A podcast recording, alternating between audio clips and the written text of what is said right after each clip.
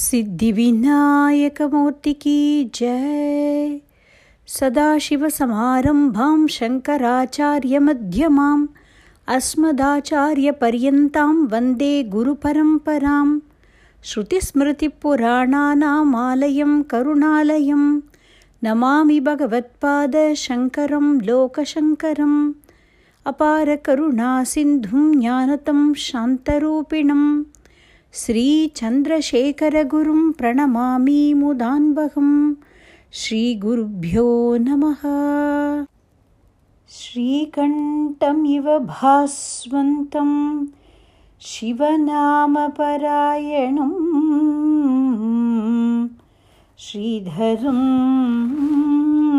वेङ्कटेशार्यं श्रेयसे गुरुमाश्रये। தெய்வங்களெல்லாம் வந்து பிறந்து வாழ்ந்து தர்மத்தை நிலைநாட்ட வேண்டும் அப்படிங்கிறதுக்காக தேர்ந்தெடுத்த ஒரு பூமி பிரதேசம். தேவசக்திகள் எல்லாம் நித்தியவாசம் பண்ணக்கூடிய ஒரு அற்புதமான பூமி பிரதேசம். கல் தோன்றி மண் தோன்றா காலத்து முன் தோன்றிய மூத்த கலாச்சாரம் இன்று தொட்டும் தொடர்ந்து செழித்திருக்கக்கூடிய ஒரு அற்புதமான ஈடு இணையில்லாத பூமி பிரதேசம் இந்த பாரத புண்ணிய பூமி. அதனால்தான் மகாகவி பாரதி சொன்னார் யாகத்திலே தவ வேகத்திலே தனி யோகத்திலே பல போகத்திலே ஆகத்திலே தெய்வ பக்தி கொண்டார்த்தம். அருளினிலே உயர் நாடு. இந்த பாருக்குள்ளே நல்ல நாடு. எங்கள் பாரத நாடு. இப்படி ஆ சேது ஹிமாச்சலம் அதாவது வடக்கே இமயமலையும் தெற்கே குமரி முனையும் நிற்க இதற்கு இடையிலே பறந்து விரிந்த வளம் கொழிக்கும் புண்ணிய பூமி இந்த பூமி பிரதேசம். கங்கை யமுனை சரஸ்வதி நர்மதா சிந்து காவேரி தாமிரபரணி என்று ஏராளமான புண்ணிய நதிகள் பாய்ந்து வளப்படுத்தக்கூடிய ஒரு அற்புதமான நாடு இந்த பாரத நாடு. இந்த திருநாட்டில் அவ்வப்போது உணவு பஞ்சம் கூட ஏற்பட்டிருக்கக்கூடும் சில காலங்களில் நீர் வறட்சி கூட ஏற்பட்டது இருந்திருக்கலாம். ஆனால் ஞான பக்தி வைராக்கிய நிதிகளான மகான்களுக்கு எந்த காலத்திலும் குறைவே ஏற்பட்டதில்லை இந்த பாரத புண்ணிய பூமியில். அவிச்சின்னமாக அதாவது தைல தாரையாக வேத காலத்து மகரிஷிகள் தொடங்கி வால்மீகி பகவான் எழுதிய ராமாயணம் தொட்டு இன்று வரை தங்களுடைய தபத்தை அனுபூதியை பல ஸ்தோத்திர கிரந்தங்களாக துதிகளாக காவியங்களாக இதிகாச புராணங்களாக படித்து கொடுத்த மகான்கள் எத்தனை பேர்? தங்கள் இருப்புனாலேயே தங்களுடைய பிரசன்ஸ் அதனாலேயே இந்த பூமியை தேவ பூமியாக எப்போதும் வைத்திருக்கக்கூடிய மகான்கள் எத்தனை பேர்? காவிரி தென் பெண்ணை பாலாறு தமிழ் கண்டதோர் வையை பொருணை நதி என மேவியாறு பலவோட தன் மேனி செழித்த தமிழ்நாடு என்று அதே மகாகவி பாரதி பாரத தேசத்திலும் தென் தேசமான தமிழ் தேசத்தினுடைய பெருமையை பாடுகிறார். பண்டைய காலம் தொட்டு ஆழ்வார்கள் நாயன்மார்கள் திருவள்ளுவர் ஔவையார் கம்பர் தாய்மான சுவாமிகள் குமரகுருபரர் அருணகிரிநாதர் நக்கீரதேவ நாயனார் அபிராமி பட்டர் வள்ளலார் போன்ற எத்தனை மகான்களை பிறப்பித்து கொடுத்தது இந்த தமிழ் தேசம். தியாக பிரம்மம் முத்துசுவாமி தீட்சிதர் சியாமா சாஸ்திரிகள் கோபாலகிருஷ்ண பாரதி சுப்பிரமணிய பாரதி ஊத்துக்காடு வேங்கடகவி பாபநாசம் சிவன் போன்ற எத்தனை மகான்கள் தோன்றி எத்தனை கீர்த்தனங்கள் பாடி வைத்திருக்கிறார்கள்?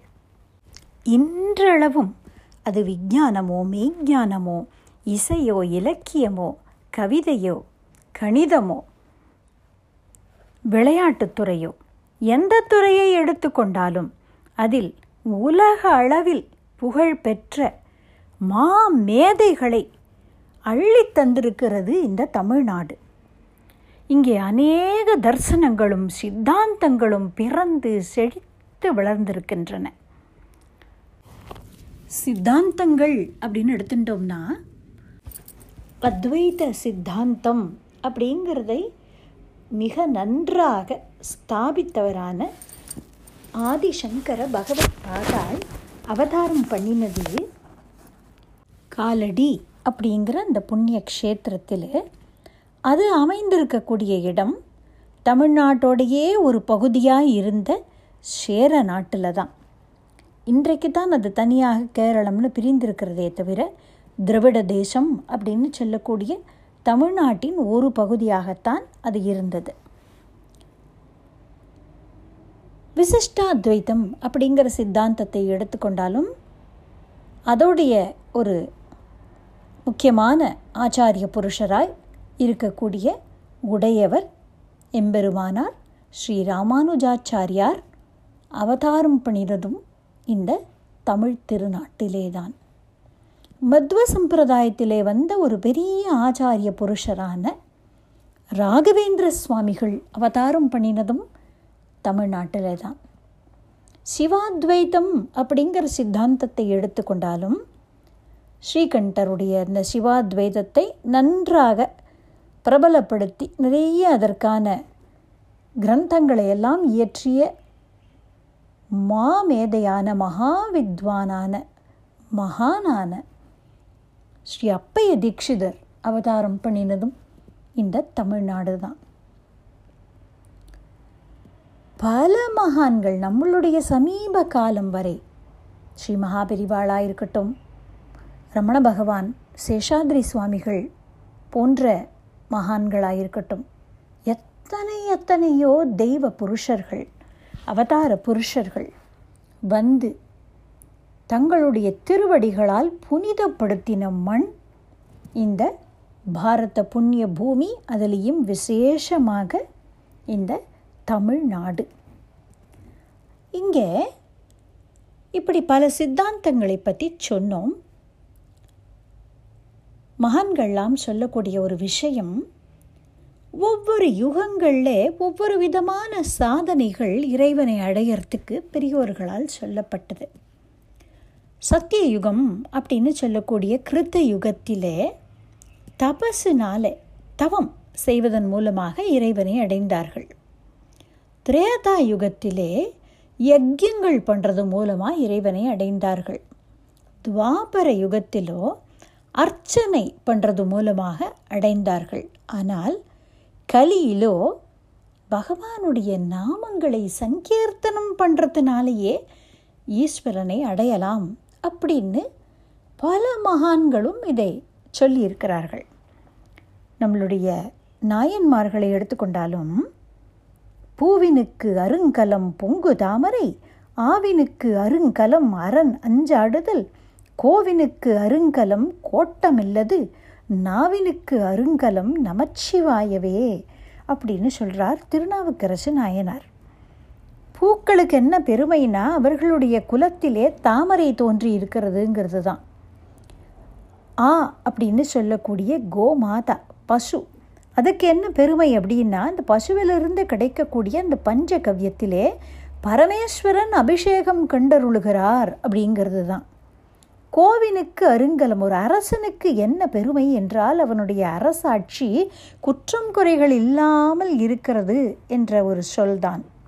அப்படி ஒருத்தருக்கு நாக்குன்னு ஒன்று இருந்தால் அதோடைய பிரயோஜனம் அந்த நாக்கில் நமசிவாய அப்படின்னு வரணும். அதுதான் அதுதான் நாக்குக்கு அழகு அப்படின்னு சொல்கிறார் இதில் அப்பர் சுவாமிகள். திருஞான சம்பந்தரும் இது சொல்கிறார் காதலாகி கசிந்து கண்ணீர் மல்கி ஓதுவார் தமை நன்னெறிக்கு உய்ப்பது. வேதம் நான்கினும் மெய்ப்பொருளாவது. நாதன் நாமம் நமச்சிவாயவே அப்படின்னு நான்கு வேதங்களுடைய சாரம் எசன்ஸ் நமச்சிவாய அப்படிங்கிற நாதன் நாமம் பரமேஸ்வரனுடைய அந்த நாமா அதுதான் எசன்ஸ் அப்படின்னு சொல்கிறார் மாணிக்க வாச்சகரும் தன்னுடைய திருவாச்சகத்தை நமசிவாய வாழ்க அப்படின்னே ஆரம்பிக்கிறார். ஆழ்வார்களும் அநேகம் பாடல்கள் நாலாயிர திவ்ய பிரபந்தத்தில் பகவானுடைய நாமத்தின் பெருமையையே பாடியிருக்கிறார்கள். அதில் ஒரு முக்கியமான பாடல் திருமங்கை ஆழ்வாருடைய பெரிய திருமொழியில் முதல் பத்தில் வரக்கூடிய அற்புதமான ஒரு பாசுரம். குலம் தரும் செல்வம் தந்திடும் அடியார் படு துயராயின எல்லாம் நிலம் தரம் செய்யும். நீள் விசும்பு அருளும் அருளொடு பெருநிலம் அளிக்கும் வலந்தரும் மற்றும் தந்திடும் பெற்றதாயினும் ஆயின செய்யும் நலந்தரும் சொல்லை நான் கண்டுகொண்டேன் நாராயணா என்னும் நாமம் அப்படின்னு நாராயண நாமத்தினுடைய பெருமையை ஆழ்வார் சொல்கிறார் நல்ல குடிப்பிறப்பை தரும் அடியார்களுடைய எல்லா துயரங்களையும் தீர்க்கும் தீயினில் தூஷாகும் செப்பேலோர் எம்பாவாய் அப்படின்னு ஆண்டாள் சொன்னா இல்லையா? அதே போல சொல்கிறார் சொர்க்காதி போகங்கள் என்ன? வைகுண்ட சாம்ராஜ்யத்தையே கொடுக்கும். பெற்ற தாயை காட்டிலும் நம்முடைய நம்மிடம் பரிவு கொண்டது பகவானுடைய நாமா? அப்படின்னு சொல்லி நாராயண நாமத்தின் பெருமையை ஆழ்வார் சொல்கிறார் திருப்பாவை அப்படின்னு எடுத்துட்டோம்னா முப்பது பாசுரங்களும் நாம மகிமையை சொல்கிறது ஒரு ஒரு பாசுரத்திலும் கேசவனை பாடவும். இப்படி ஒரு ஒரு பாசுரத்திலும் ஒரு பகவானுடைய நாமாவை சொல்லி நாராயணனே நமக்கே பறை தருவான் அப்படி ஒரு ஒன்றுத்துலேயும் ஒரு நாமாவை வைத்து அப்படி நாம வைபவமாகவே பாடியிருக்கிறாள் நம்முடைய தாயாரான ஆண்டாள் நாச்சியார். கம்பர் போன்ற மகான்கள்லாம் ராமநாம பிரபாவத்தை பற்றி பறக்க பேசியிருக்கிறார்கள். நன்மையும் செல்வமும் நாளும் நல்குமே திண்மையும் பாபமும் சிதைந்து தேயுமே ஜென்மமும் மரணமும் இன்றி தீருமே இம்மையே ராமா என்ற இரண்டு எழுத்தினால் அப்படிங்கிறார். நன்மையும் செல்வமும் எந்நாளும் கொடுக்கும் சகல சௌபாகியத்தையும் கொடுக்கும். பாபங்கள்லாம் சிதைந்து தேயும் ரா அப்படின்னு சொல்லும்பொழுது பாப கூட்டங்கள்லாம் வெளியில் போகுமா மான்னு சொன்னால் அது மூடிடுறது. ஃபர்தராக உள்ளேயே வராது. பாப வாசனை கூட நமக்கு வராது அப்படின்னு சொல்கிறா ஜென்மம் மரணம் அப்படிங்கிறதான இந்த சக்கரம். இதுவே இல்லாமல் தீர்ந்து போகும். இம்மையே இப்போதே. ராமா அப்படிங்கிற அந்த ரெண்டு எழுத்து அவ்வளவு மகத்துவம் வாய்ந்தது அப்படின்னு கம்பர் தன்னுடைய ராமாயணத்தை ஆரம்பிக்கும் பொழுதே சொல்கிறார் இப்படி பகவன் நாமத்துக்கு நாம ஜபம் நாம சங்கீர்த்தனம் அப்படி பகவானுடைய நாமாவை சொல்கிறதுக்கு இருக்கிற பெருமையை சொல்லிண்டே போகலாம். எத்தனையோ மகான்கள் இதை பற்றி பேசியிருக்கிறார்கள். இதை ஒரு சித்தாந்தமாகவே எப்படி அத்வைத சித்தாந்தம் விசிஷ்டாத்வைத சித்தாந்தம் அப்படின்னு இருக்கு இல்லையா?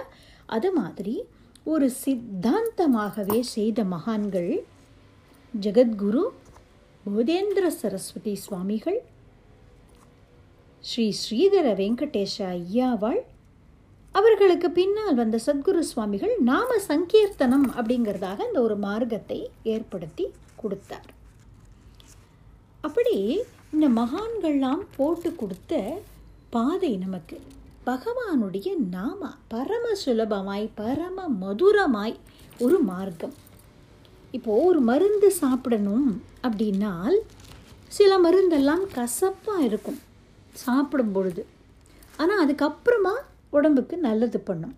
ஆனால் தேன் அப்படிங்கிற ஒரு வஸ்து இருக்கே அது மருந்தாகவும் செயல்படுறது சாப்பிடும்போதும் இனிமையாக இருக்குது அது போன்றது பகவானுடைய நாமா. நாமம் சொல்ல என்ன கசக்குமா? ராமா கிருஷ்ணா கோவிந்தா சிவா சரவணபவா அப்படின்னு பகவானுடைய நாமங்களை சொல்லும் பொழுது சொல்லும்போதே தித்திக்கிறது தேன் மாதிரி. அதோடைய பலனும் நம்மளுடைய பிறவிங்கிற பிணியையே போக்கக்கூடிய ஒரு மருந்தாக செயல்படுறது. அப்படிப்பட்ட ஒரு அற்புதமான மார்க்கம் இந்த நாமம் அப்படிங்கிற மார்க்கம். சத்குரு போதேந்திராளை பற்றி அவருடைய அனுகிரகத்தினாலே இன்னொரு செஷனில் பார்க்கக்கூடிய ஒரு பாக்கியம் நமக்கு கிடைக்கட்டும்னு பிரார்த்தனை செய்துப்போம் இன்னைக்கு நாம் பார்க்க போகிற ஒரு உயர்ந்த மகான் ஸ்ரீ ஸ்ரீதர வெங்கடேஷ ஐயாவாள். நம்ம தொடங்கின போதே சொன்னோம் ஸ்ரீகண்டமிவ பாஸ்வந்தம் சிவநாம பராயணம். ஸ்ரீதரம் வெங்கடேஷாரியம் ஸ்ரேயசே குரும் ஆஸ்ரயே அப்படின்னு. ஸ்ரீகண்டன் அப்படின்னு சொல்லக்கூடிய பரமேஸ்வரனை போன்று ஒளி வீசக்கூடியவராய் சிவநாமத்திலேயே மனதை வைத்தவராய் விளங்கின ஸ்ரீதர வெங்கடேசன் அப்படிங்கிறதான திருவிசநல்லூர் ஸ்ரீ ஸ்ரீதர வெங்கடேச ஐயாவாள் அப்படிங்கிற அந்த மகானுக்கு நமஸ்காரம் பண்ணி அவரை ஆசிரயிக்கிறேன் அப்படின்னு சொல்லி ஆரம்பித்தோம். ஸ்ரீமத் பாகவதத்திலே பகவான் ஸ்ரீ கிருஷ்ணனே மகான்களுடைய லக்ஷணம் என்ன? பக்தர்களுடைய லக்ஷணம் என்ன? அப்படிங்கிறதை சொல்கிறார் மகான்கள் எப்படி இருப்பாளாம்? கருணையே வடிவானவர்களாக இருப்பா யாரையும் எந்த விதத்திலையும் ஹர்ட் பண்ண மாட்டா. காயப்படுத்த மாட்டார்கள். மற்றவர்கள் அவர்களுக்கு ஏதாவது கெடுதல் பண்ணினால் கூட அதை பொறுத்து கொள்வார்கள். க்ஷமா எது தனக்கு துன்பம் ஏற்பட்டாலும் பொறுத்துக்கிறது. மன்னிக்கிற சுபாவம். அவளுடைய வாழ்க்கையுடைய அர்த்தமே நித்திய சத்தியமான ஈஸ்வரன் தான் பொறாமை முதலான அந்த ஆறு வகையான தோஷங்களும் அவர்களிடத்தில் இருக்காது. உலக வாழ்க்கையில் இருக்கக்கூடிய இந்த லௌகீகமான சந்தோஷங்கள் அதிலே அவர்களுக்கு நாட்டமே இருக்காது. சுகம் துக்கம் எதனாலேயும் பாதிக்கப்படவே மாட்டார்கள். மற்றவர்களுடைய நன்மைக்காகவே தன்னுடைய வாழ்நாளை செலவழிப்பார்கள். ஆசைகளால் அவர்களுடைய மனம் அலைக்கழிக்கப்படுவதே கிடையாது. தங்களுடைய புலன்களை நன்கு அடக்கிய ஜித்தேந்திரியர்களாய் இருப்பார்கள். அவர்களுடைய நடத்தை ரொம்ப மதுரமாக இருக்கும். எப்போதும் அதாவது நம்ம ஒரு ரோல் மாடல்னு சொல்கிறோம் இல்லையா அது மாதிரி ஒரு எக்ஸாம்பிளரி பிஹேவியராக இருக்கும் அவளோடது. எதையுமே தான் எடுத்துக்கணும் அப்படிங்கிறதான அந்த ஆர்வம் இருக்காதவர்களுக்கு. அபரிக்கிரகம் அப்படின்னு சொல்வார்கள் அதை. லோகாயதமான ஒரு ஆக்டிவிட்டீஸ்லேயோ அதிலெல்லாம் அவர்களுக்கு ருச்சி இருக்காது. எப்பவும் சாந்தர்களாக இருப்பார்கள்.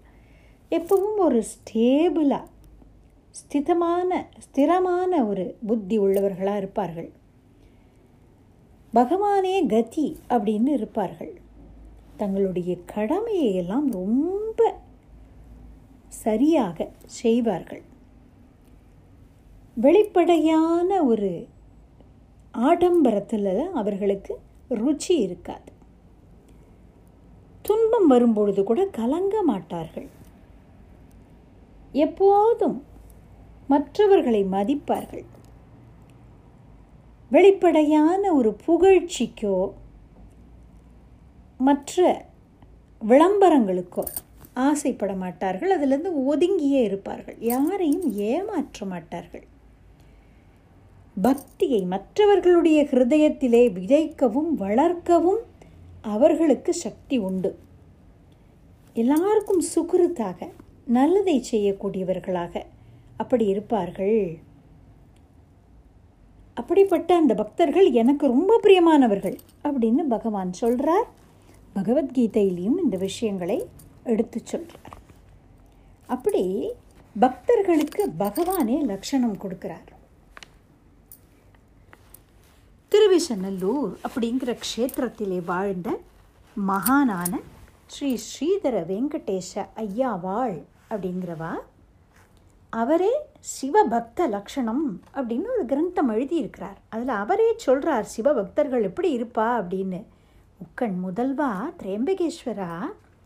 வெறுப்புக்கு உரியதும் விருப்பத்திற்கு உரியதும் எல்லாமே உங்களுடைய வடிவம்தான் அப்படிங்கிறதை உணர்ந்து உம்மிடம் மட்டுமே பேரன்பு கொண்டதனாலே உலகத்தை தங்களுடைய அன்பால் நனைந்த ஈர பார்வையால் பார்ப்பவர்களாக உமது பெயரையே பிடிப்பாக கொண்டு உலகையே புனிதப்படுத்துபவர்களாக நடமாடுபவர்கள் சிவபக்தர்கள் அப்படின்னு சொல்கிறார் இந்த லட்சணங்களுக்கெல்லாம் தானே ஒரு எடுத்துக்காட்டாக வாழ்ந்த ஒரு உயர்ந்த மகான் ஸ்ரீ ஸ்ரீதர வெங்கடேஷ ஐயாவாள்.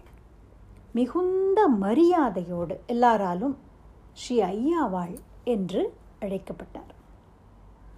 நாம சித்தாந்தம் அப்படிங்கிறதை செய்த மகான்களே இந்த நாமம் அப்படிங்கிறதே முக்திக்கு வழி அப்படின்னு சொன்னவர்களே இந்த மார்க்கத்துக்கு விதை போட்டவர் ஸ்ரீ பகவத் பாதாள். பஜ கோவிந்தம் பஜ கோவிந்தம் கோவிந்தம் பஜ அப்படின்னு கோவிந்த நாமத்தை பஜிச்சுண்டே இரு அப்படின்னு அதுக்கு விதை போட்டு கொடுத்தவர் ஆதிசங்கர பகவத் பாதாள்.